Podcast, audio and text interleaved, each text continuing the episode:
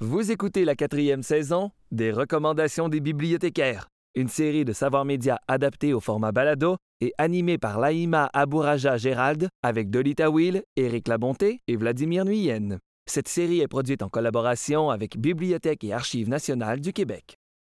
Si on a d'abord l'impression d'entendre parler d'un concept de science-fiction un peu obscur, le transhumanisme est bien réel et déjà bien ancré dans nos vies. Il s'agit en fait d'un courant qui utilise les progrès de la science et des technologies pour permettre aux humains de dépasser les limites physiques de leur corps.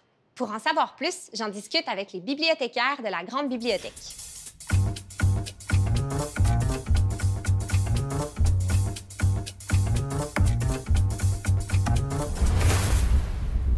Donc, Delis, pour parler de transhumanisme, aujourd'hui, tu nous proposes deux romans. Donc, je vous propose euh, Le Lièvre d'Amérique de Mireille Gagné, publié aux éditions euh, La Peuplade en 2020. C'est une fable animalière euh, qui dénonce notre façon de vivre et qui prône en fait un retour à la nature. Ces livres parlent de transhumanisme au-delà en fait de la forme humaine. On suit en fait Diane euh, qui vit en fait un surmenage au travail, qui voudrait surperformer euh, et avoir cette promotion qu'elle voudrait tant. Pour y arriver, en fait, elle tombe sur un dépliant qui lui qui l'invite en fait à s'implanter un virus qui lui permet de prendre des traits d'un certain animal. Je ne vous dirai pas lequel. On peut le dire, je pense que c'est assez clair. Elle choisit le lièvre. Oui. Parce que c'est l'animal qui dort le moins. Exactement. Donc, elle dort moins. euh, sa concentration est très euh, accrue. Elle, elle arrive à surpasser ces problèmes-là qui sont reliés à l'imperfection humaine pour pouvoir être parfaite. Par contre, tout ne va pas comme elle le voudrait. Elle perd contrôle de son corps.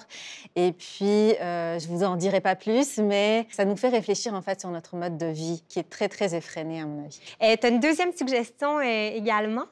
Alors oui, je vous présente De synthèse de Caroline Georges, euh, publiée aux éditions Alton en 2017. Euh, là, en fait, on est ailleurs. On est euh, dans euh, une espèce de Sims. Vous connaissez le jeu? Ouais. Ouais, donc on essaie de se créer en fait un, un sosie, un espèce d'avatar qui également est beaucoup plus beau, brillant, performant. Donc on est l'humain 2.0 ici dans cette histoire-là. Donc on suit en fait la protagoniste qui, pour euh, se réfugier de la violence qu'elle subit au sein de sa famille, elle décide de se créer un avatar pour vivre une vie différente. Caroline Georges, c'est pas seulement une autrice, c'est aussi une artiste pluridisciplinaire. Est-ce Oui. que ça se reflète Ah, dans son œuvre? Oui, Ouais. énormément. En fait, c'est une artiste qui utilise le- la, la modélisation de trois dimensions.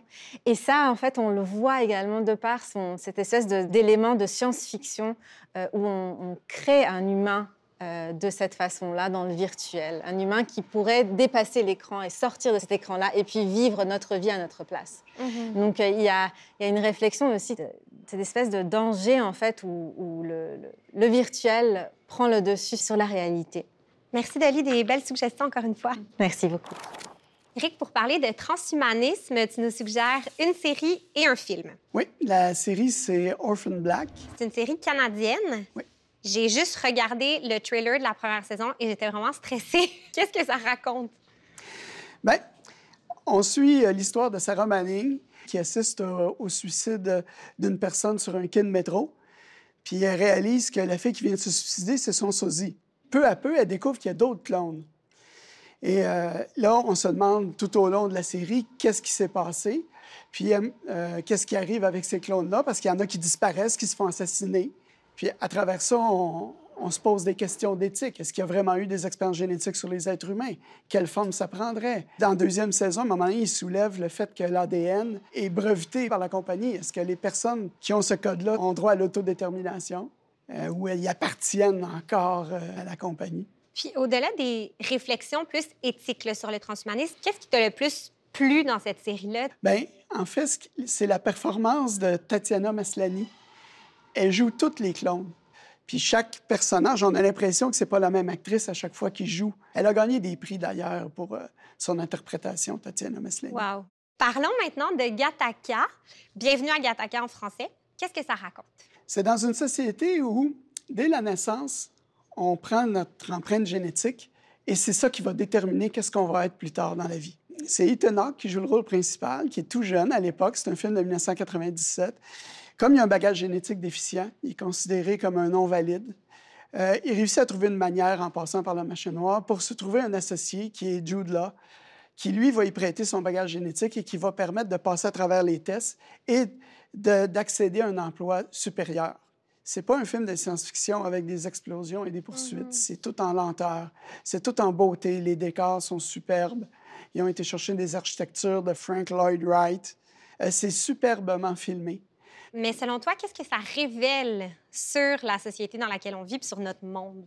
En théorie, on essaye que tout le monde ait des chances égales au départ. Dans notre société, malheureusement, ben non, on n'a pas toutes les mêmes chances. Il y en a qui vont aller dans des meilleures écoles que d'autres.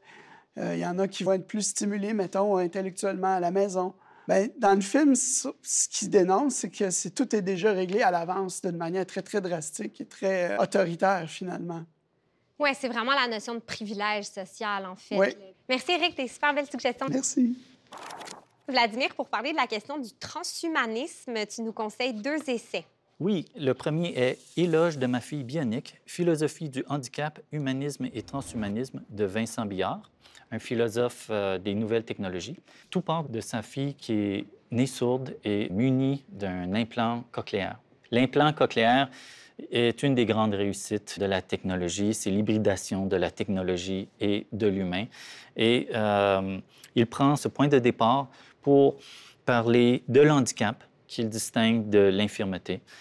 L'handicap serait euh, pris au sens plus large. L'humain étant mortel, sa finitude pourrait rentrer sous le terme euh, de handicap parce qu'il ne pourrait pas, par exemple, réaliser euh, autant de projets qu'il voudrait puisqu'il est mortel. Donc, les grandes questions. Et le second, nos cerveaux resteront-ils humains? De Catherine Vidal, neurobiologiste et chercheuse à l'Institut Pasteur à Paris. C'est un essai qui se lit euh, très rapidement. Euh, il est tout court, euh, moins de 100 pages, dans lequel l'auteur met en garde contre les dérives possibles du transhumanisme. Elle craint que les décisions qu'on prenne à l'avenir ne soient plus les nôtres, que les pays plus nantis aient accès à certaines technologies, exacerbant ainsi les inégalités. Elle remet en question euh, certains euh, progrès technologiques qui sont évoqués par les transhumanistes euh, en disant que ce sont des utopies.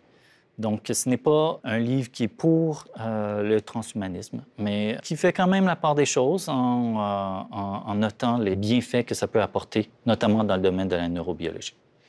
C'est vraiment deux essais qui soulèvent beaucoup de nuances, beaucoup de questionnements philosophiques. Merci beaucoup, Vladimir. C'était Les recommandations des bibliothécaires, une série adaptée au format balado, animée par Laïma Abouraja Gérald, avec Dolly Tawil, Éric Labonté et Vladimir Nuyen.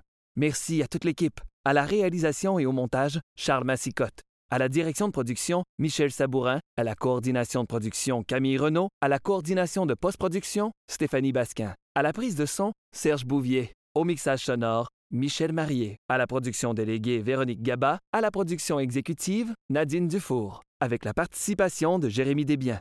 La série Les recommandations des bibliothécaires est produite en partenariat avec le gouvernement du Québec.